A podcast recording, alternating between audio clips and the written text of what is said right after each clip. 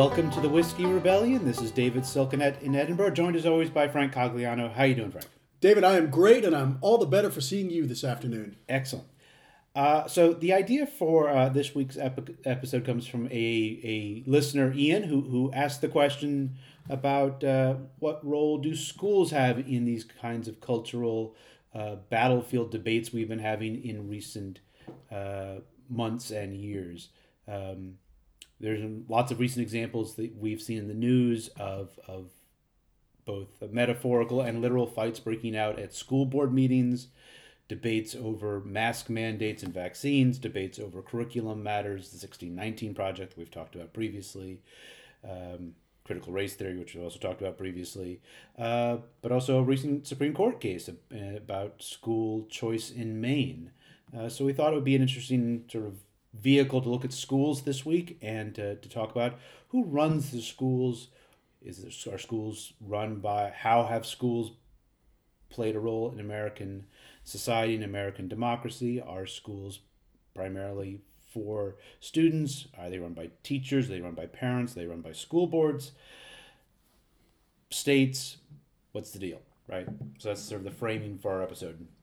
Yeah, if I can, and uh, I think it's a great topic. And if I can just say two things. One is to thank Ian, who's yes. one of our most loyal listeners. And Ian goes way back, and I, I suspect he listened to our very earliest episodes and occasionally writes to us, Ian from San Francisco. And so we're really pleased to hear from Ian and, and, and welcome his suggestion and, and thank him for getting in touch. The second is uh, I, I do think we have to. Uh, uh, clarify our um, our vocabulary today. So we're going to in talk in talking about in discussing schools.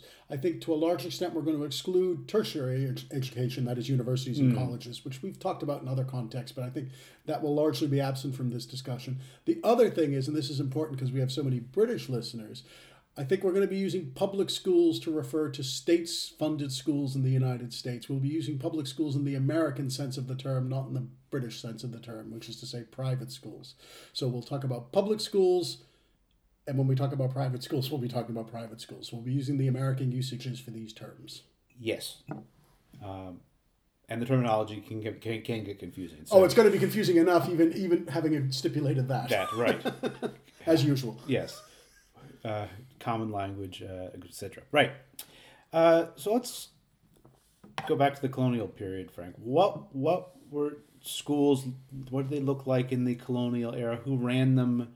Who was responsible for them? What what did they, they look like? Well, as usual, it depends on where you are.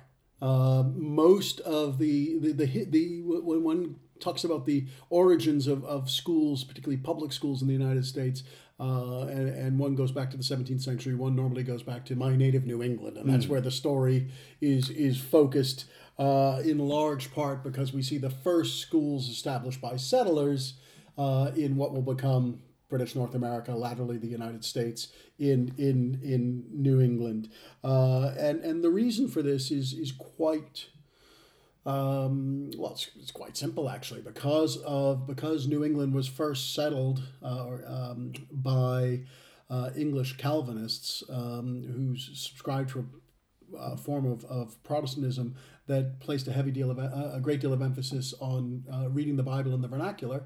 People had to be literate to read the Bible, and in order to be literate to read the Bible, you had to be taught how to read. read. And so what we see is there's a very close correlation. There, there there's no separation of church and state in 17th century New England. Uh, and indeed, church and state are the same thing effectively. But because of that, there's a strong emphasis on education, at least uh, what we would come to think of as primary education from an early, uh, really from first settlement. And uh, there's an emphasis on teaching both boys and girls to read uh, as children so that they could read the Bible. And as a consequence, by the time the revolution rolls around, um, you know, the literacy rates in New England are very, very high. They're among the world's highest. It's difficult to measure these things in the 18th century, but what we get are um, local schools often. So, so, so uh, many people will know that Harvard is established to train ministers in 1630, but the first kind of secondary school that's established in what will become the United States is Boston Latin School, established in 1635. Uh, and Boston Latin School still exists. Uh, and, and so what we see is uh, the emergence of relatively small community based taxpayer supported or church supported uh, educational establishments in colonial New England. As you go elsewhere, I mean, you get you get a similar development in in uh, New Netherlands, what will become New York, and for the same reason, Dutch Reformed Calvinists uh, are settling New Netherlands. Um, and the Quakers emphasize education in the middle colonies and, and other small Protestant sects that settle in Pennsylvania. As you go further south, we don't see the same things. What we see in the South uh, is often an emphasis on private tutors. So we see large planters um, uh, employing tutors for their children. So the, the model, uh, the, the, the pattern isn't, it's difficult to generalize about all of the, the mainline mm-hmm. colonies because it, it, does uh, differ by region, but that's, that's, that's that's an overview. Is that okay? No, I think that I mean, one one of the things that, that I think there's a couple themes there that, that are going to reappear in other places. One is that that you know the regional variations can be pretty substantial. Yeah. And that this question about religion in schools and what's the relationship between schools and religion is going to be a, a, a complicated one, um, you know, throughout throughout this, this history. You know, and looking back at those Massachusetts laws that sort of created these first schools, that one of the things that I noticed that was interesting was that for very small communities, it said the primary responsibility for education is with the parents. That they have an obligation to teach their children to read. And that once the community got to a certain size, then they had to hire a teacher. The town, the community was responsible for hiring a teacher, and if it got to an even bigger size, then they actually had to build a school.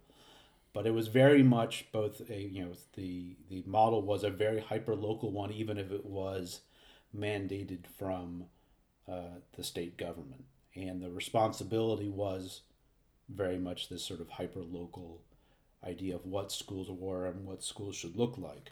Yeah, and you you also have a transitional uh, phase between those two, David, mm. which is the, you, you see in 17th and 18th century New England something called dame schools. Have you heard of these? No, no. And so dame schools, as, as the name would suggest, were often what you'd get is a group of parents banding together, and one of the mothers would mm. teach kind of rudimentary ABCs, um, and so the, hence the name. And so we see these as a kind of it, it's a kind of uh, something in between. Okay, kids being taught at home uh, by their parents or going elsewhere in the community to a to something that we would recognize as a school. You get these sort of dame schools, which is basically a local woman, usually doing it for money, but also doing it because this would often be. Um, uh, either widows or, or, or couples that were poor running these dame schools uh, to supplement their income, but kind of running a school in their kitchen, yeah. if you will.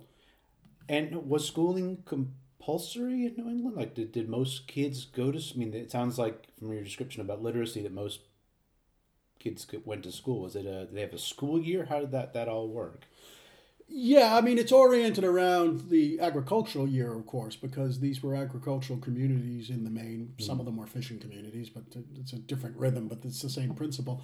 Uh, and and I, I think there was an expectation that all children would go to school to a certain point. I mean, there's not an expectation mm. that, that all the boys are going on to Harvard, for example. Harvard was for training ministers. Um, and, and so there's a kind of uh, sorting that will go on in the colonial period. So everyone has some education. And there's an expectation that the power of social uh, kind of control and conformity in this society was such that although we often hear about you know, kind of really um, uh, harsh Puritan laws about I don't know you get your eyes gouged out if you eat ice cream on a Sunday or whatever all this kind of nonsense mm. and these law these blue laws are on the books but uh, the power of social conformity in early New England was was so strong mm. that it wasn't necessary necessarily sorry that's a terrible sentence to legislate because you just went to school you learned to read so that you could read the Bible and you could you could be a functioning yeah. member of society most didn't do much more than that it's yeah. got to be said so so they're very good at educating the, the kind of uh, broad um, uh, society at a kind of basic level, yeah. but the, the, the, more advanced is more difficult. So there's not a, you know, the, the, the academic year wouldn't be recognized as we would recognize it. You know, you say, oh, it's time for Easter break or whatever. But it was, it was origi- it was, yeah. it was organized around the agricultural year in the main. So when kids needed to provide labor, yeah. particularly taking in harvest, they're not going to school at that point you know, outside New England, one things that strikes me is, is, how little schooling actually happened. Right? You mentioned in, in the South that you know that that wealthy planters could hire tutors, but if you weren't of that class, your access to education was, was profoundly limited. If you're looking on the frontier, many kids didn't go to school, or if they did, they only went for a few weeks at a time when their families could spare them. Uh, you know, Abraham Lincoln describes his own education. He's born in, I think, 1809. You know, he went to school for a few weeks for a few years of his life. And that was the totality of his education because that's what his family could could both spare his labor and, uh, you know, afford to send him to. Uh, you know, so there are lots of, of Americans, you know, well into the sort of early 19th century who are uneducated or are very, very minimal kinds of education. Yeah, I think that's right. And and although we have the kind of New England schoolhouse as a, as a kind of model for the origins of education in America, um, and the New England story is important. Mm. It, you that, that's an important caveat, I think, David. We need to uh, bear that in mind in having this discussion. In this early period, um, it's very very patchy and it's haphazard, and it does it is determined by region. So you get, you know, Jefferson he his dad uh, and mother send him to a tutor who's okay a scotsman uh, who, who knows a little bit of latin mm. and teaches him a little bit of latin and greek. He goes on to a better tutor later and eventually will go to william and mary uh, you know which is one of the nine colleges in colonial america. As a young teenager i mean people went to what we would call college now or university at a much younger age. Um, but but he's a not representative of Virginia mm. uh, in any way, and and b even for him, it's a little bit haphazard. It depends on who the tutor is in some cases, and some of these tutors only have a smattering of education themselves. Uh, and, yeah, there wasn't a professional model of what a teacher was. No, no, no, that's right. And often a tutor will also be a dance teacher or whatever, and so there's a variety. And I'm that's an important part of your education as well. Well, you know. to be in the Virginia gentry, it is, uh, and and and. Um, I'm glad you mentioned Lincoln because one of the things that amazes me about both Lincoln and Mark Twain is these are both people roughly contemporary uh, mm. contemporaries. I mean, Twain's born a little bit later, who had a very low level of formal education, yet were both quite accomplished writers, and how that came to be. I think uh, has always kind of perplexed me. I think both happen to be autodidacts mm. um, and were and read widely. So having having been taught to read, they took advantage of the opportunities that reading afforded them. But it's still quite extraordinary because both of them became quite accomplished prose stylists. Mm. Um, and and how that happened is kind of a mystery to me. Yeah. Well, I'm not sure. I'm not sure Lincoln actually read that widely as a child. I think he only had access to like five books, so I think he read deeply in the you know uh, the books that he had. But uh, uh, obviously, as an old uh, you know as an adult, he, he, did read widely. You know, I'm thinking about sort of turning points though in in you know how schools are set up and people's relationships to schools. I think the, the real big turning point is in the, the 1830s and 1840s uh, with the common school movement. Sorry, sorry, sorry. Oh, Before we get to that, well, no, yeah, I want to speak up for the revolution and okay, the importance of, of the revolution. because just as in the colonial, early colonial period, at least in New England, there's an emphasis on okay, you, in order for us to be a religious folk, we have to be able to engage with the Bible and the vernacular. In the late 18th century, there's an important emphasis on education as a consequence of the revolution, um, because you have to be educated to a certain level at least, or that's the hope, uh, so that you can inculcate the right virtue to be a functioning citizen. Yes. And and we do see uh, an improvement in education in the aftermath for both girls and boys in the aftermath of, of the revolution. Um, and I think that's an important precursor precursor for what's going to happen in the 1830s and 40s, which I think you're about okay, to talk yeah, about. Yeah. So I think it lays the foundation for what's about to come. I think that's an important transitional moment because there's both an improvement in education, but there's also a recognition that the current state of education isn't good enough. Jefferson, in, in redrafting the laws of Virginia, he serves on a committee after independence, uh, proposes a law to create um, a system of state funded public schools in Virginia that will be open to both girls and boys, at least in, the, in what we would call the elementary age group. Um, and it's meant to be a meritocracy. The boys can advance, ultimately going to a university. Um, he has William and Mary in mind originally, but it will become uh, it will become uh, the University of Virginia later. But this is an important transitional moment that needs to be remembered. I think. So I just think we uh, need to acknowledge the revolution as an important uh, important turning point between uh, the kind of haphazard colonial education and the more formalized. System that emerges in the 19th century that I think you were about to talk about. Yeah, so, sorry so- about yeah, that. Yeah, well, I think that's an important you know segue because I think the common school movement, which sort of starts in the 1830s and 1840s and then sort of spreads um, nationwide, I think actually you know has its roots in some of the ideology about the revolution. Um, and uh, in some ways, the sort of public school system that, that Americans think of really begins with the common school movement, um, which has its home in, in Massachusetts. So Massachusetts seems to be the epicenter for many of these things. We're smarter than the rest of you, David. Not sure how to respond to that. Right. um, and so the context for, for the common school movement, there's, you know, there's lots of things that are going on in, in the 1830s and 1840s that help to shape this. The Second Great Awakening is happening. The sort of democratization, uh, the Jacksonian democracy is happening. You know, the lowering of, of removal of, of voting restrictions, all kinds of things. The person who is given most credit for the common school movement is a guy named Horace Mann, who runs the Massachusetts State uh, Board of Education. Uh, he actually later is also a U.S. senator. Replaces John Quincy Adams as in the Senate seat uh, for Massachusetts. Um, but he envisioned uh, a, a much more centralized state school system in which you know instead of these sort of haphazard local schools where local each local school was its own anarchic kind of thing to having standards for what schools should look like that schools should be open to everybody regardless of their ability to pay. He thought they were needed for edu- you know not only for education to prepare people for you know prayer and religious life but also for citizenship. And i think that connects to this sort of um, revolutionary idea he, he says that there was a, a an ability of schools of common schools to equalize the conditions of men so there was a sort of leveling effect that a common school uh, education could have uh, he thought teachers should be trained. He thought that like that it was important to not just have random tutor appointed to head of school because the guy needed a job, but actually have systems and, and educational institutions in place to train teachers to be good teachers. Um, and you know the kind of curriculum that uh, Mann emphasized were the three R's: reading, writing, and arithmetic, history, and geography.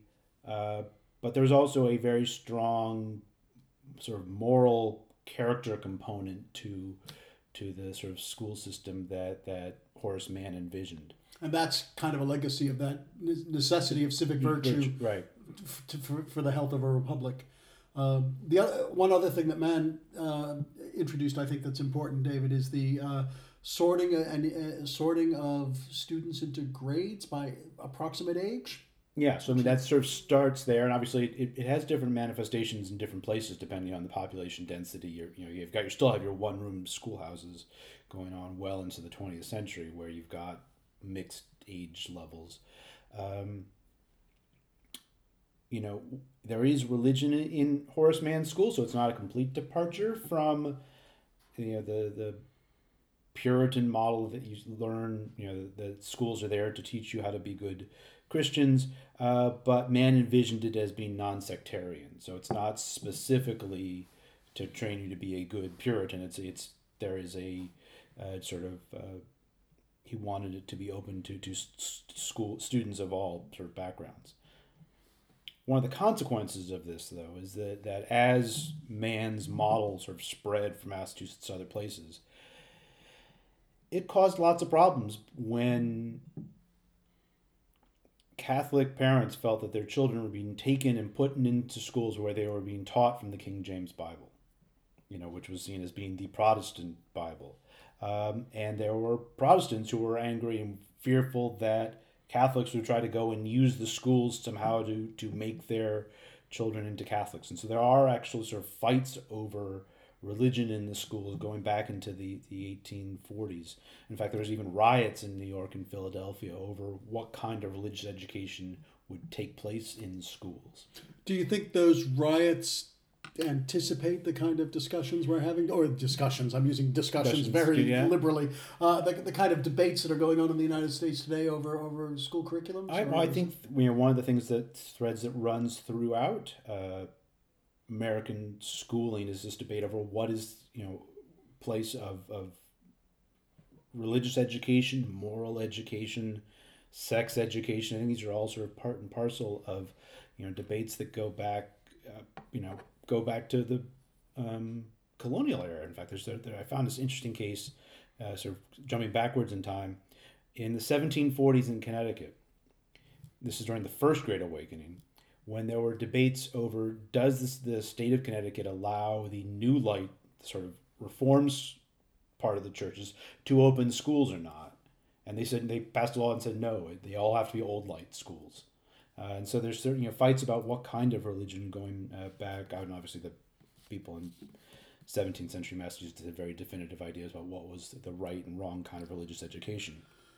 So I was thinking about Horace Mann today, David, on my walk back from, from the university, as one does. As one does. Um, and I hope all of you were thinking about Horace Mann today. Um, two things struck me. One is uh, just the observation that he was particularly influenced by developments in Prussia at the same mm. time, and I, th- I, think that's an important um, uh, source for his thinking. And, and and Prussia, in many respects, was at the cutting edge of a lot of these questions about the relationship of individuals to the state in the in the nineteenth century. Uh, so there's that element of it. But the other is so Mann, we, we, we don't always um, think of the 1830s as the most progressive decade in the history of the United States, and mm. for hmm. good reasons. It's associated with Andrew Jackson, of course. Uh, but but Jackson is a shorthand for Indian removal and the spread of slavery and so on and so forth. And these are important things, and, and they're important topics which we've talked about many times.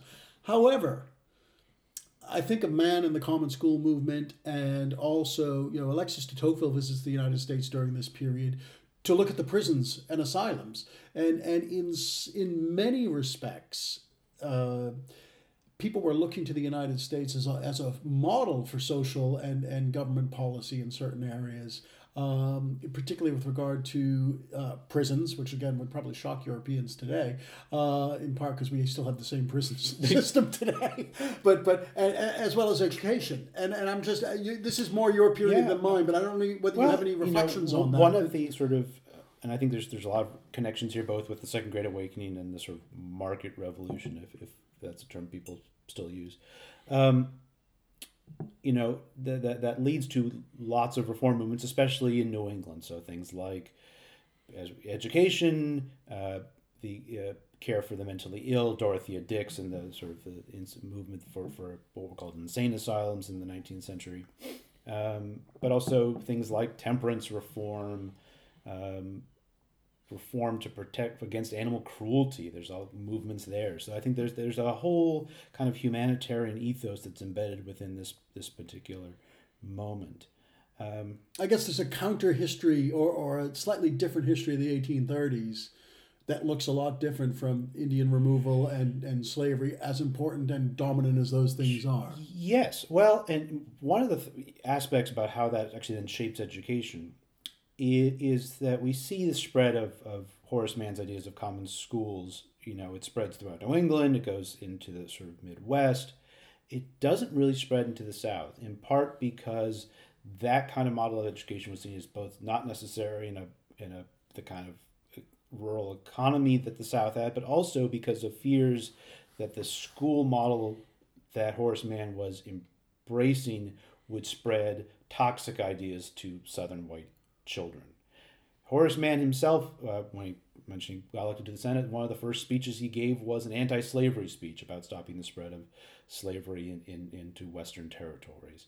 You know, the idea that the fear that, that these reform movements, and obviously the most radical of them is the abolitionist movement, I guess, and the women's rights movement, you know, the fear that that, that would be toxic to um,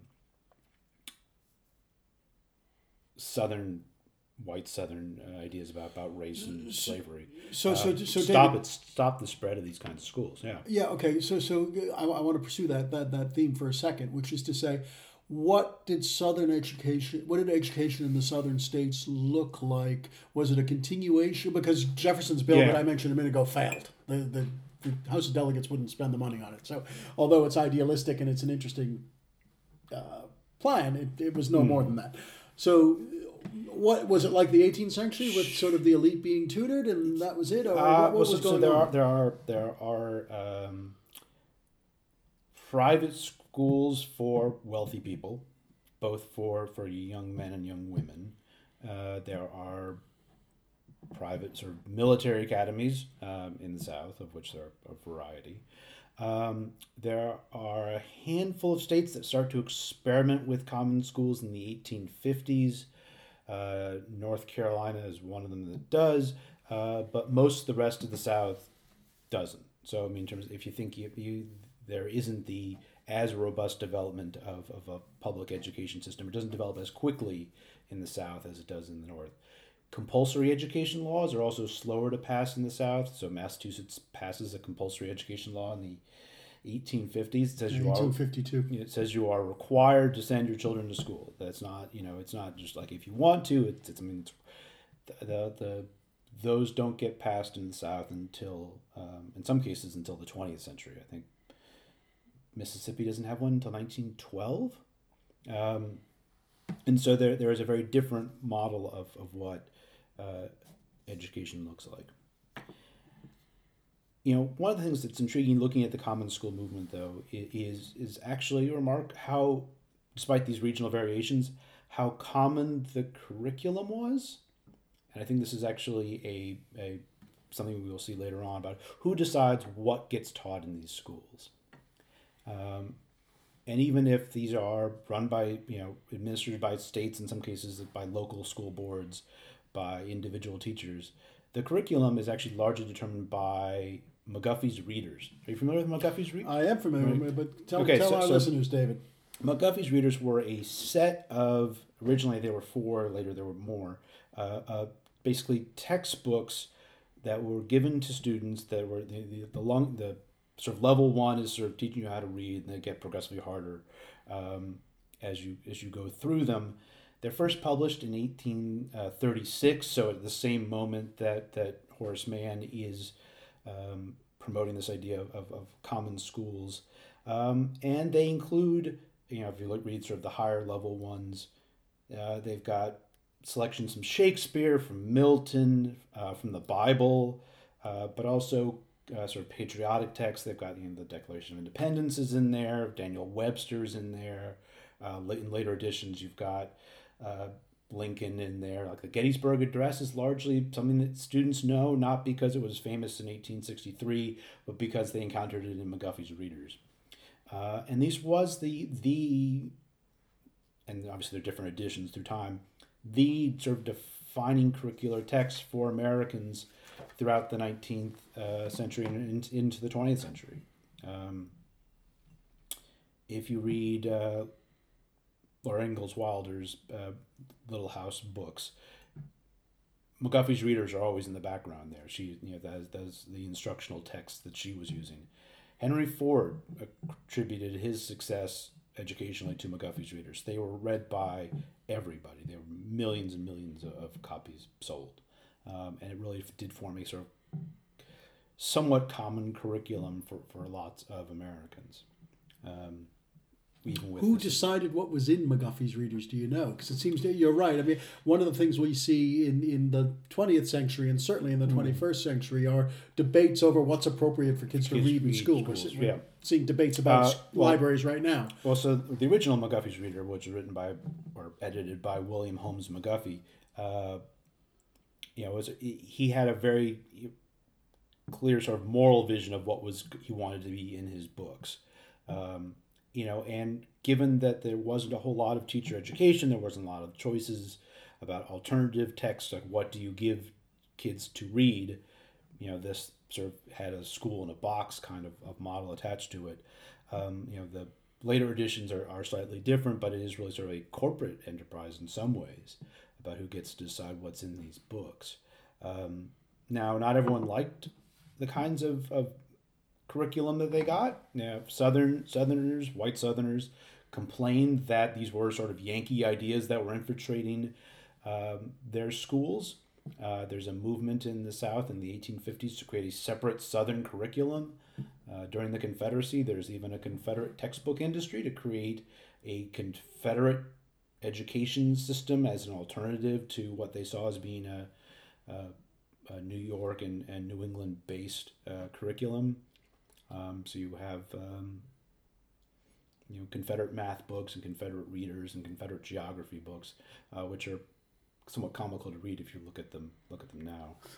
Tell me that the Confederate math book taught fractions like three fifths. Oh, they do have the. I've actually read the Confederate math book. It has questions like if one Confederate soldier can whip seven Yankees, how many does it take to whip 49 Yankees? Um, and their geography looks interesting too.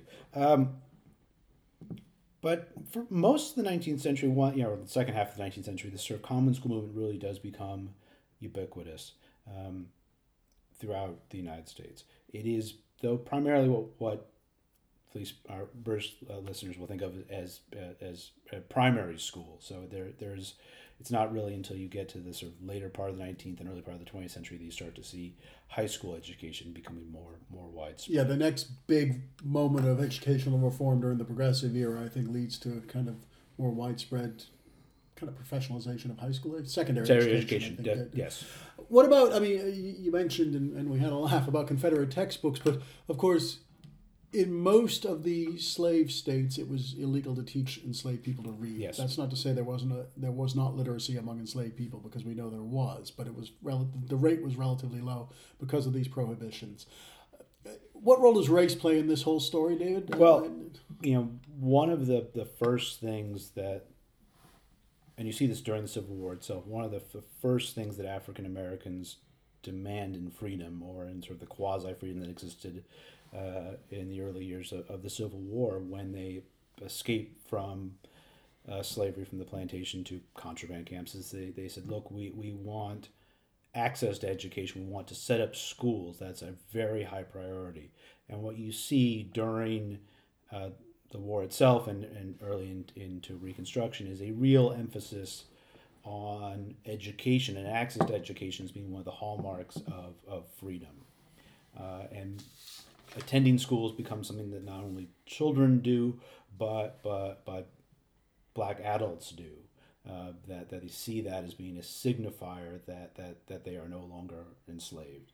Um, and so you see the, the construction of schools you know, in basically refugee camps uh, across the South, uh, and later in, in Reconstruction, you know, the establishment of schools for African Americans becomes um, very politically loaded. So, you know, it's one of the, when African Americans have political power during certain phases of Reconstruction, one of the things they emphasize is the construction of public schools. They embrace, in some ways, the New England Common School model. On the other hand, attacking schools becomes one of the targets for white supremacists in the South who want to maintain a racial hierarchy. So burning black schools becomes endemic um, in Reconstruction as a, as a, as a, as a tool to terrorize the black community. And so schools have this very loaded um, political connotation, and, and obviously they continue to do so uh, in the South for the next century it seems to me there's an, a curious divergence here, uh, which I again thought about on my way home today uh, in anticipation of this conversation, and I'd be interested to hear your response as mm. expert on the 19th century, where we see a sort of divergence where education is concerned. So, for much of the history of slavery, well, in fact, for the entirety of the history of slavery uh, in the United States and its colonial hmm. antecedents, mm. there was a desire to prevent enslaved people from accessing education. By contrast, where indigenous people were concerned, there was always a movement, small but still powerful, and we've seen we're seeing some of the consequences of it today in the United States and Canada, to foster education for Native people of a particular kind to encourage assimilation. And so we have this uh, on one hand, the state um, denying education to people of African descent mm. while also promoting education of a particular kind to achieve a, a particular policy end by, uh, for Native peoples. Does that st- you give me a perplexed yeah, well, look? I mean, so, so there seems to be a curious divergence here. Would you agree with that? Or uh, it is an interesting. Uh, well, divergence is an interesting way to think about it because you know you have these schools that are established during during the Civil War and Reconstruction, and sometimes they are being run by by African Americans. Sometimes they're being run by by the Freedmen's Bureau. Sometimes they're being run by uh, various uh, religious organizations often or, or, or, or missionary organizations uh, that are sending both white and black teachers from the north in, in, into the south. Yeah, the stereotypes of Yankee school moms, right? right. Um, the groups that often set up uh, schools for Native Americans, these boarding schools of, of, which we are learning more and more um, with every uh, every passing year, uh, which are quite horrific. These kinds of schools they're set up boarding schools for Native Americans. They're actually often set up by very similar kinds of charitable organizations, and I think they sort of speak to a similar ethos about school as a sort of civilizing institution. Uh, and though they end up in very different places for, for all kinds of reasons, uh, but there are it, it does sort of draw from a similar uh, point of origin. And I think again, if we jump ahead, and I realize we have to, we do yeah. have to jump ahead, but to the progressive era, when we get yet another um, wave of, of educational reform. Again, as I as we indicated a moment ago, oriented particularly towards secondary education. But again, that's an era era of mass immigration, mm. and again, education is seen as a way to Americanize um, immigrants and the children, the first generation um, children of immigrants, uh, as a result of that mass wave of immigration or those waves of immigration between 1890 and 1920. So uh, actually, divergence was the wrong word. Probably mm. we're seeing a kind of um, um convergence, if you will, and that, that that education is being seen as a way of addressing all kinds of social problems, and I'm using problems in inverted quotes here, uh, inverted commas rather. But it's seen as the solution to to Americanization. Yeah, no, I think that, that there's good. There's a definitely an element to that. I mean, if we think about the creation of, of the Pledge of Allegiance in, right. in 1892, it's you know originally designed for school children to, to signify that this is you know their, their allegiance to the United States versus their allegiance to a, the European country in which they may have been born or their parents were born in, or their allegiance to the Confederacy or their allegiance to you know their native nation. Um, there is that sort of nationalistic element in the role that schools play in um, you know, melting pot or what have you. So, so uh, we start with schools. If we go back to the 17th century, as vehicles um, for religion and to, to, to advance, explicitly advance religion. Hmm. By the late 19th, early 20th century, what we're seeing is schools as vehicles for inculcating and promoting civic religion. Yes, I think that's right. That's a good. That's a good. Well, good, but religion is, is still there. Yeah, of course. Fight, you know the the great fight that I think everyone knows about for the story of the Scopes Monkey trial from 1925 sort of speaks to that. What is the role of you know, for those from this is a case in Tennessee involving uh, state law which prohibited the teaching of evolution, and a teacher taught evolution, and there was a huge trial. Um, see, um, Inherit the Wind, the movie's great. Um, you know, but the, those kinds of fights over what kind of religious education or not religious education is going to be taught in schools and who gets to decide, you know, what the curriculum looks like. I think those are fights that are are very very present at the you know really throughout American history. Let's let's jump to the aftermath of Brown versus Board of Education. I think the sort of educational landscape really changes pretty dramatically. This question of who runs the schools. Um, know, the modern history of, of kind of starts in 1954, doesn't it? Really, definitely. Um, you know, in as much as you do have the federal government taking a you know. So a, actually, why don't you explain for our listeners what Brown versus Board of Education? Oh, okay. Was? Let's don't, don't assume. Assume. Oh, yes, of course. I, I assume our audience is well educated in all things, and of course they are. But I will remind them for the for the yes. Um, so in uh, the 1890s, the Supreme Court had ruled in Plessy versus Ferguson that that segregation was constitutional, that you could have separate but equal facilities, and of course, segregated facilities were inherently unequal. In um, and consequently, schools in much of the country, not all of the country, but much of the country, were segregated, including those in Topeka, Kansas, uh, and which is the origin of, of this Brown versus Board of Education case. Uh, the Brown family wanted to send their daughter to the school that was local to them, which happened to be a white school rather than the African American school, which was much further away. Sued uh, to get access to, to the, the white school, worked its way to the Supreme Court. Court heard the decision uh, case twice, once in 54, once in 55, and ruled that segregated facilities were inherently unequal and ordered the desegregation of American schools with uh, the phrase from the decision is all deliberate speed, which means, well, who knows what it means, right? I think the the the the impetus the, the court was trying to say was that schools should be desegregated quickly, but I think it gave an opportunity for those who opposed school integration to to drag their heels as, as much as they could. Uh, you, so you have the sort of massive resistance movement across the South and other places against school integration. The other thing that comes out in 1955, thinking of Brown versus Board of Education, though, is Milton Friedman, the Chicago economist, says that the, the and he's saying this in the context of the Brown decision. What we should do, he says, to fix America's schools is to introduce market principles into public education. We should allow people to pick which school they're going to go to and have some kind of choice um, involved rather than simply sending kids to these schools that are local to them. Um, and I think these two things in conjunction really fundamentally shaped the, the educational landscape over the next 70 years. This question about segregation and, and, and integration and how that's going to work and you know who gets to make these choices about what schools look like uh, but also this idea about giving students and by extension parents uh, a choice about what schools look like has really shaped the, the landscape in profound ways yeah so down to about uh, these are rough figures. So, so the, let's say 1960, 1970.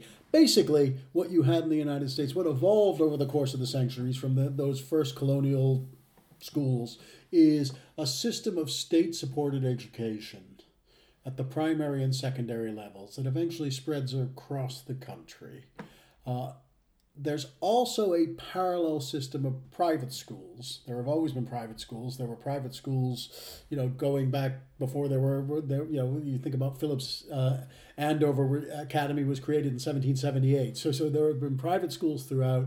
There are also a there's a network of religious schools. One thinks mainly of parochial schools in this context, but there are also uh, various Protestants. There's a network of Protestant schools, but also Jewish schools and things like this. So there's a there's a kind of uh, there's a network of mainly public supported schools that most kids go to, but there are parallel. There's a parallel network of private schools and um, private religious schools. Beginning in about 1960 or maybe 1970s, we see a proliferation, and particularly in the last 30 years, mm. in, hmm. in the 1990s, of a kind of fusion of all these things. It all gets kind yeah. of mixed up with this emphasis on choice. And I know you, you actually taught in the United States in the in, in the past thirty years, yes, David. I, so, I so maybe and, I've, and, and, I've sent my kids to school. Right. Okay. So, yeah. Uh, so so can you? Sorry, is that a, is that a correct summation of where we were? Yes. In your mind, tell us where we are and how we got there. Briefly. Yes. So, well, so so the you know what's happened in the aftermath of, of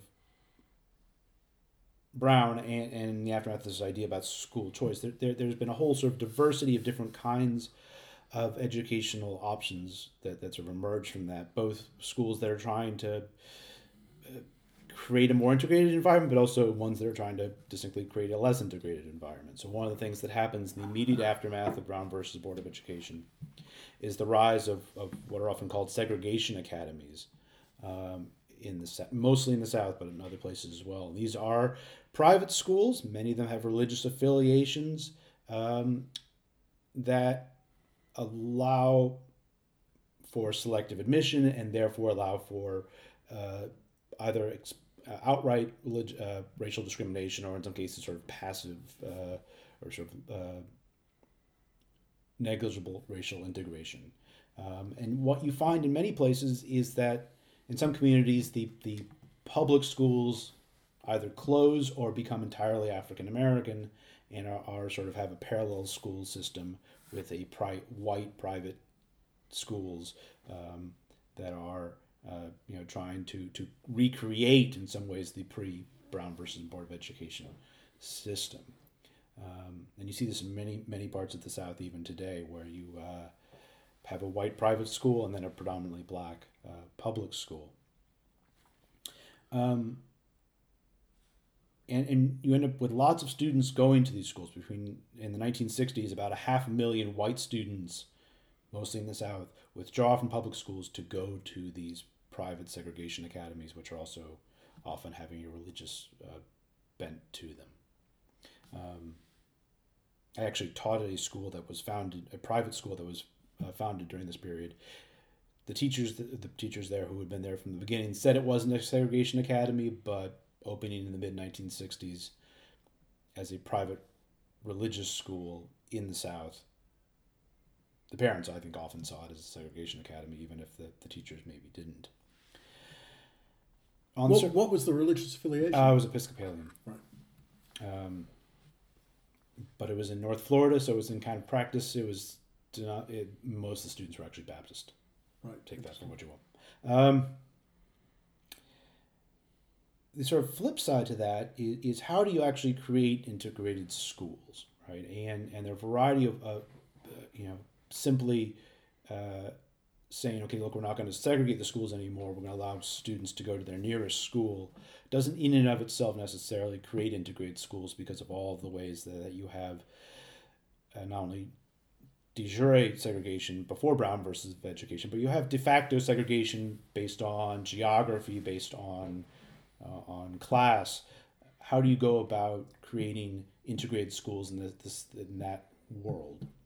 Um, and different places adopt different models for how you deal with that issue. If integrated schools is an objective, some school districts into, uh, impose busing. Um, you probably remember some of the fights over busing in Massachusetts. Yeah, and they, yeah, I mean it was it was very very violent the, the, the resistance to, to, to so-called forced busing and, to desegregate the schools in Boston in the early 1970s, and there was a huge amount of resistance to it. It's a crucial class element to it as well, oh, because oh, sure. of course in in the uh, kind of often all white suburbs, this busing didn't apply. So this was this was something that happened um, within within well at least in Boston itself. Um, you know, often between white and black working class neighborhoods, often the, the residents thereof pitted against each other. Um, but yeah, the busing was one solution to, to seeking to desegregate schools. And and, and, uh, and the objection to it, if you want to be be charitable to the people who objected to it, part of it was about race, but part of it was also about why is my kid not going to my local school? Why is he being put on a bus to go to a school far away that may not be necessarily as good in their parents' minds? Um, one of the responses, though, and one of the responses that's still quite um, important in terms of America, the landscape and public education in the United States, are magnet schools. Um, and the first of which opens in, in Philadelphia in 1965. And the idea behind a magnet school was instead of, in addition to the local schools that a school district might have, all of which basically offer the same thing, you set up special schools uh, within the district that have some kind of unique offering to them. Uh, like a, well, one, actually taught at a magnet school once, there was an arts magnet school. And the premise was they're going to have a slightly different curriculum. They're going to have access to things other schools don't have. They will be a place where you can learn foreign languages or arts or some other kind of specific uh, sort of variation uh, specialization. And they often put these magnet schools in what had been traditionally minority neighborhoods on the supposition that white parents wouldn't want to send their children to a black school just to, for integration, but they would potentially want to send their kid to the magnet school and create and integrate schools through those mechanisms. Um, and there's been tremendous growth in the number of magnet schools, uh, both which have an appeal to people, both for the purpose of integration, partially because they offer different kinds of curriculum than than than sort of your standard issue uh, schools. Um, how successful they've been in creating integration is a, is a different question entirely, but they have become uh, prevalent in, in a large and I think most states now have magnet schools. The only ones that don't are school places that are so sparsely populated that they can't uh, support them. Um, the other two sort of big sort of changes in the landscape um, are charter schools and homeschooling. Yes, in, in researching this, I was shocked to realize that charter schools didn't start really until I left the United States. States, right. So you, you've got more uh, more immediate experience More in charter work- schools than me. Uh, uh, yes, uh, partially because I, yeah, I I found looking at these, I've been doing, I've done like a bit of each of these. So so like I, I taught at a magnet school for a bit. I taught at well, a private school. Um, I sent a child to a, a charter school. Uh, the idea behind charter schools, again, this is part of this sort of school choice model, is to create public schools, so funded by the state, but schools that are not as bound by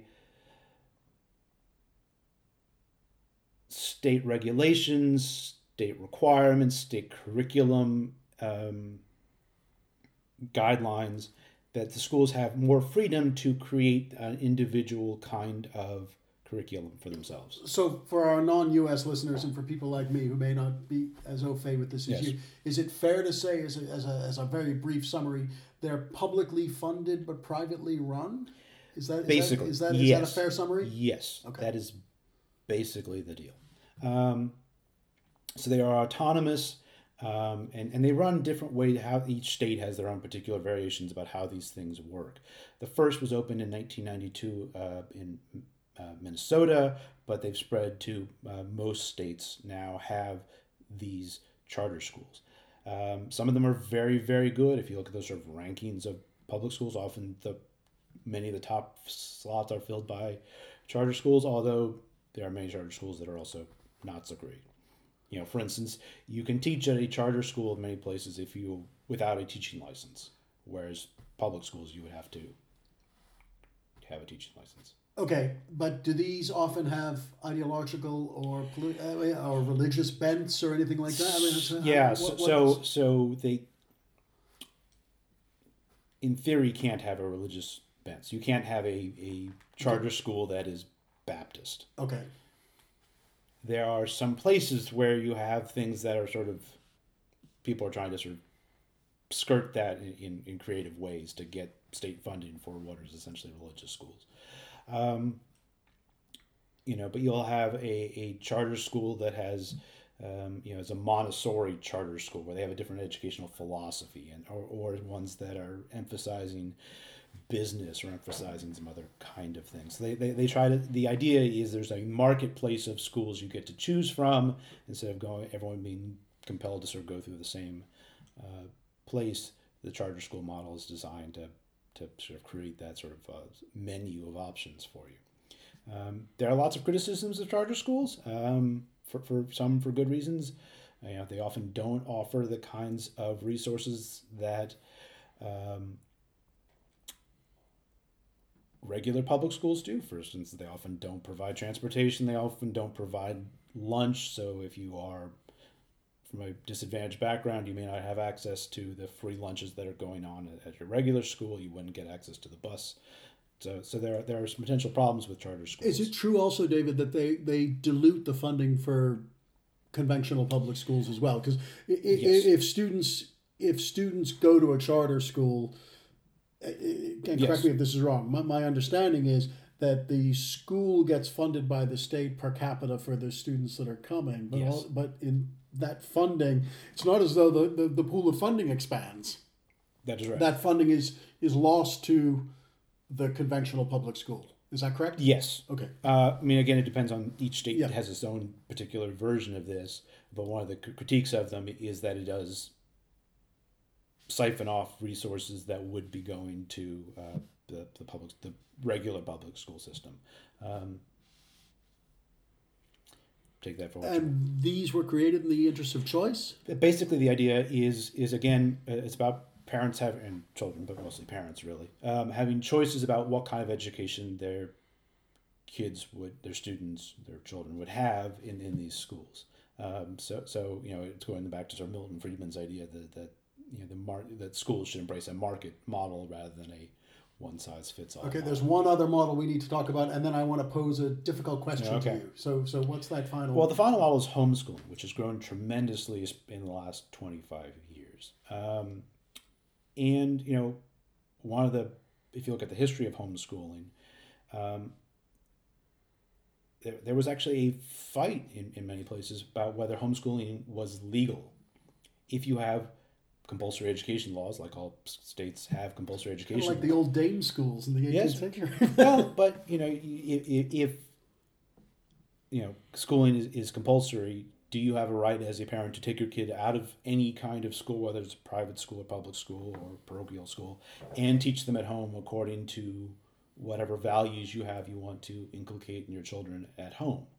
Um, and so there were huge fights in the 60s, 70s, and, and especially uh, in the 80s over the legality of, of, of homeschooling. Um, but, you know, especially in the past two decades, uh, homeschooling has actually surpassed private schools in terms of the number of students in many places, about the number of students who are who are homeschooled. Um, and many people do it. They do people for do it for all kinds of reasons. Some people do it. Many people do it for uh, religious reasons. They want to have a certain kind of religious education for their children. Others do it because they think they can provide a more specialized education, one that's tailored to the specific needs of their child, rather than sort of generic uh, needs of, of children of their age. Um, I also homeschooled my kids, so I've done done all of these things. So, so you're our model for all of this. Uh, I don't know whether I do any of these things well, but um, But but so I'm interested in this uh, because what we see emerge from the uh, going back to Horace Mann and certainly the the kind of civic education project of the progressive era is some sense of okay we're all or if not all of us most of us are in this together and the common educational experience is actually important for fostering a common sense of identity and a common membership in society. Do all the d- does this emphasis on choice in the past fifty, but really the past thirty years, we've seen the prolifer- proliferation of this. Um, is that problematic for uh, somebody who's experienced Yeah, it both as a parent and, and as a teacher and an educator? Uh, my slight concern is if you take that common experience away, it's probably contributing to the, the level of kind of culture war we're having at the moment, which is what we began with. You know, there's the That's not my hard question, though. But Oh, that's, okay. that is Well, a question. But I, I, it, I think it does. You know, there's the, the book that came out was you know 15, 20 years ago, Bowling Alone, right? Right. Sort of the fragmentation of American society, and the kind of it's, it's not quite segregation, but there is a kind of, of, of filtering that, that's happening uh, in which people don't have these kinds of common experiences and the experience that you get at a magnet school, at a charter school, if you're homeschooled, if you're going to a private school, you know, the, the, the those de- that diversity that, that you don't have that common experience of everybody went to the high school in your town and you all shared that regardless of whether you end up, you know, uh, being being you know wealthy and successful or whether you ended up. You know, I mean, that was my experience. Yeah. Everybody now, everybody went to the local high school with a small handful of kids went to a, to a private school nearby. But basically, everybody went to the same high school.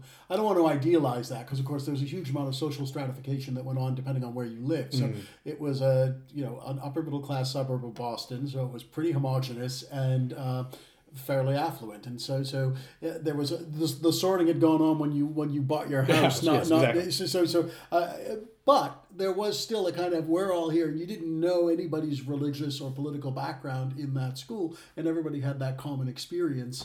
Um, and and I think that's that's increasingly vanishing. I think that is increasingly yes. I think that is the case. Um, you know, and what is that? You know, the the, the obligation. You know, thinking about these various charter schools and magnet schools and homeschooling. You know, what is the obligation of the state to to ensure that children get access to a kind of education that is universal. Um, you know, one of the sort of weird things about homeschooling is every state has their own sort of laws about how it works. Uh, you know, when we moved around a bit, so you know, in one state we had to keep attendance records in our homeschool, which seems kind of comical. Yes, do we know where our children are? You know, so we knew where they are every day. Um, you know, we had to keep vaccination records on file because it was How quaint! yeah, no, uh, probably won't have to do that anymore. Um, but uh, you know, and each state has their own sort of. Uh, one place we had to get take had uh, te- had to have give the children's tests every year. and we had to verify with the state that we had given them tests, but we didn't have to tell the state what the tests were or how they did. So there's very bizarre kinds of, of, of state regulation of, of these kinds of things, you know. But do students who come out of homeschooling emerge with the kind of common experience? No, they don't. And it's um, the, the model that, that Horace Mann envisioned is is uh, not dead, but it's uh, in a very different place. Okay, David, you've experienced this whole kind of smorgasbord of education that's available in the United States in the past thirty years. I want to, I want to, I want to put a question to you, and I think it's unanswerable, but I'm going to put it to you. Oh, good. Those are the best yeah. kind. Which is, if one believes in democracy, and if one believes in um, some measure of local control over education, which seem to be compatible. One can think that's very democratic. Parents should have a say in how their children are educated. Mm. I, I, I say if one believes, I think both of us would agree with, with those uh, stipulations. And I'm not endorsing the kind of knuckle dragging, screaming at school board meetings we've seen in recent months over critical race theory. However, is it wrong for parents to assert that they want their local schools to teach um, and have a curriculum that reflects their values and the values of the local community? Well, I think there's, there's there's two questions there. One is about do should the schools reflect the local community values, and do parents have the right to impose their values, right. which may or may not be the same thing. Very um, good point. Yep. You know, there's some of these fights about, uh, you know, what gets taught in schools, what kinds of books people have access to, what's in the school libraries, sex education, evolution, all this kinds of stuff. Um, you know, and just there was a te- Texas case where the state legislature made them pull a whole bunch of books. And one of the people involved in that, that fight said parents absolutely have the right to say what their own children read, but that right doesn't extend to other people's children. You know, and so where's the right of an individual parent end? Where does the right of the community begin? To what extent do you know we trust teachers to, and librarians and school administrators to make good decisions which may be good for the community but may not be what each individual parent wants um, and parents often you know don't know what's in the best interest of their children we like and don't necessarily agree with each other. Each other. Well, they, they don't agree with each other, and they don't, you know, like for instance, many of the books that are being pulled in Texas and other places are books that are, uh, are about issues about sexuality, or about issues of race, or about issues of class. And you know, I think as many school librarians have pointed out, there are young children, students who need access to these books for themselves, whether their parents want them to have access to them or not. Uh, and you know where is the obligation of schools to to give students what they want or need? Uh, where does where does that relationship trump the relationship that the schools have with? and that's where the debate is right now, and why. I mean, on one hand, there's an element of this is just ginned up political controversy, mm. but on another level, there's a real tension. So I pose that question. I want to make clear in posing this question, I'm not advocating banning books. but but it's a really difficult question to think of. Okay, where does parental authority, mm. you know, where, where's the boundary between parental authority and uh, the the interest of the community when it comes to education? Where where where where do the where is that boundary between Doing the two. That, sure. And how do you navigate that boundary? And so, so I think, well, a lot of what we're seeing is just nonsense. So the recent, I think it's Wisconsin where they've now they're just debating a bill where you can't say critical things about the origins of the United States or some yeah. kind of nonsense like that that's those things are ridiculous and they're powerful. I mean, the, you know, CRT. We only need to critical race theory, which we talked about a few months ago. You know, that proved to be a very powerful electoral issue. We saw it in the recent Virginia gubernatorial election. I think it'll figure prominently next year in next year's midterm election. So, so it works electorally. I think, particularly for the for the Republicans at the moment.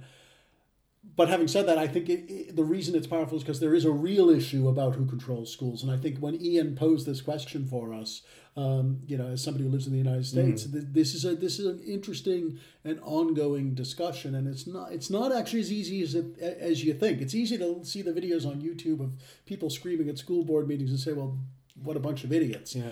because they are. but also, the underlying issue is, is a real one. I mean, I don't know how many school board meetings you've been to, but like you know, I think that we are at a very different place right now than we are have been over most of the past fifty years. I mean, there have obviously been places and moments and times when school board meetings have been contentious over, especially over sex education, other kinds of things. But the kind of scenes I think that we've had recently are of an order of magnitude different than than. right, and they are a product of the current moment culturally and politically which, as I intimated earlier, might partially be a product of the fact that we no longer have common educational experiences. Yes. you know, the great sorting has happened, and we live in a, if not two different worlds, maybe several different worlds, and those worlds are coming into conflict. Right. Uh, we can probably talk about this for, for, for hours and hours, but but but well, yeah. Thanks for suggesting that, Ian. Yes, uh, we always that. welcome suggestions from from listeners. Now, uh, last drops, Frank. I want to endorse a book that I'm holding up, and, and visual props are really important and really good on, on, a, on a podcast. Uh, it's called The Brethren. It's written by Brendan McConville, who's, a, who's an early American uh, uh historian at, the, at Boston University. And uh, it's a really interesting book. I, I read it, I had the privilege of reading it in manuscript. It concerns a conspiracy in North Carolina they, during the early years of the American Revolution, which you may or may not know about, David, as a, as a one time North Carolinian. Um, it's called the Llewellyn Conspiracy, and it concerns a, it's a rebellion by a group of it's a rebellion within a rebellion by a group of Protestant, basically Protestant fundamentalists against the revolutionary government of North Carolina. Huh. These are not loyalists; they're not loyal to the crown, but they're rebellious because they fear that the revolutionary government in North Carolina might be a danger to Protestantism in the state. So it goes to some of the themes we've been talking about. And there was a, and Brendan's done a great job because there was a prolonged law case around mm. this, and it, it raises all kinds of interesting questions about um, loyalty and religion and basically what a complicated situation the American Revolution was. It's not as simple as patriots versus loyalists or patriots versus or Americans versus British, and it goes to that. Would make an excellent Netflix series, but I can strongly, beautifully written. Netflix, and, if you're listening. Yeah. Okay. So it's it's the Brethren, a story of faith and conspiracy in revolutionary America that was published uh, recently by Harvard University Press. Great. Yeah. What's yours, Dave? Uh, well, I think as as uh, many listeners may know, uh, we uh, there was a uh, industrial action here on campus and across British universities. That's why we didn't appear last week. Exactly, we were we were on strike on the picket lines. Um, I just want to sort of make a shout out both uh, to to another strike that's happening with Columbia University graduate students, which is one of the largest uh, industrial actions by by by higher education union in the United States happening right now. Um, and just uh, the news story came out yesterday of unionization at Starbucks, or at least at a couple of Starbucks stores. And as a former former Starbucks employee, it's you know the we've had some episodes about sort of the, the awful state of America, the American labor movement, but it's good to to see uh, some positive direction in, in that area uh, in recent weeks. So so yes, Starbucks drinking the coffee. Cheers. Fight the power.